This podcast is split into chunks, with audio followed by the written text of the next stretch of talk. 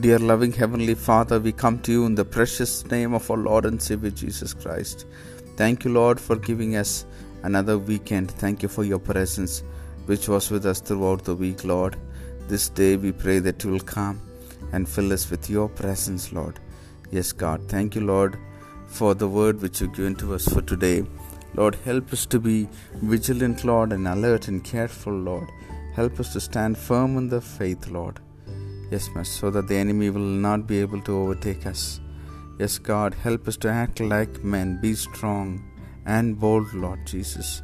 Lord, we pray that we will activate our faith, our authority, that we will supersede, Lord, all the powers of the enemy, God. We pray that you will work in us, that you will, Lord, uh, reveal your power and might in and through us, Lord Jesus. We pray that your name will be glorified. Help us to overcome, Lord, all the difficult challenges that the enemy has brought in, Lord Jesus. For the one who lives in us is greater than the one who lives in the world.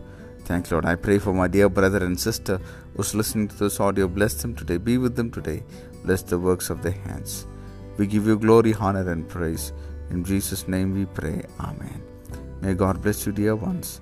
Have a wonderful day and weekend ahead.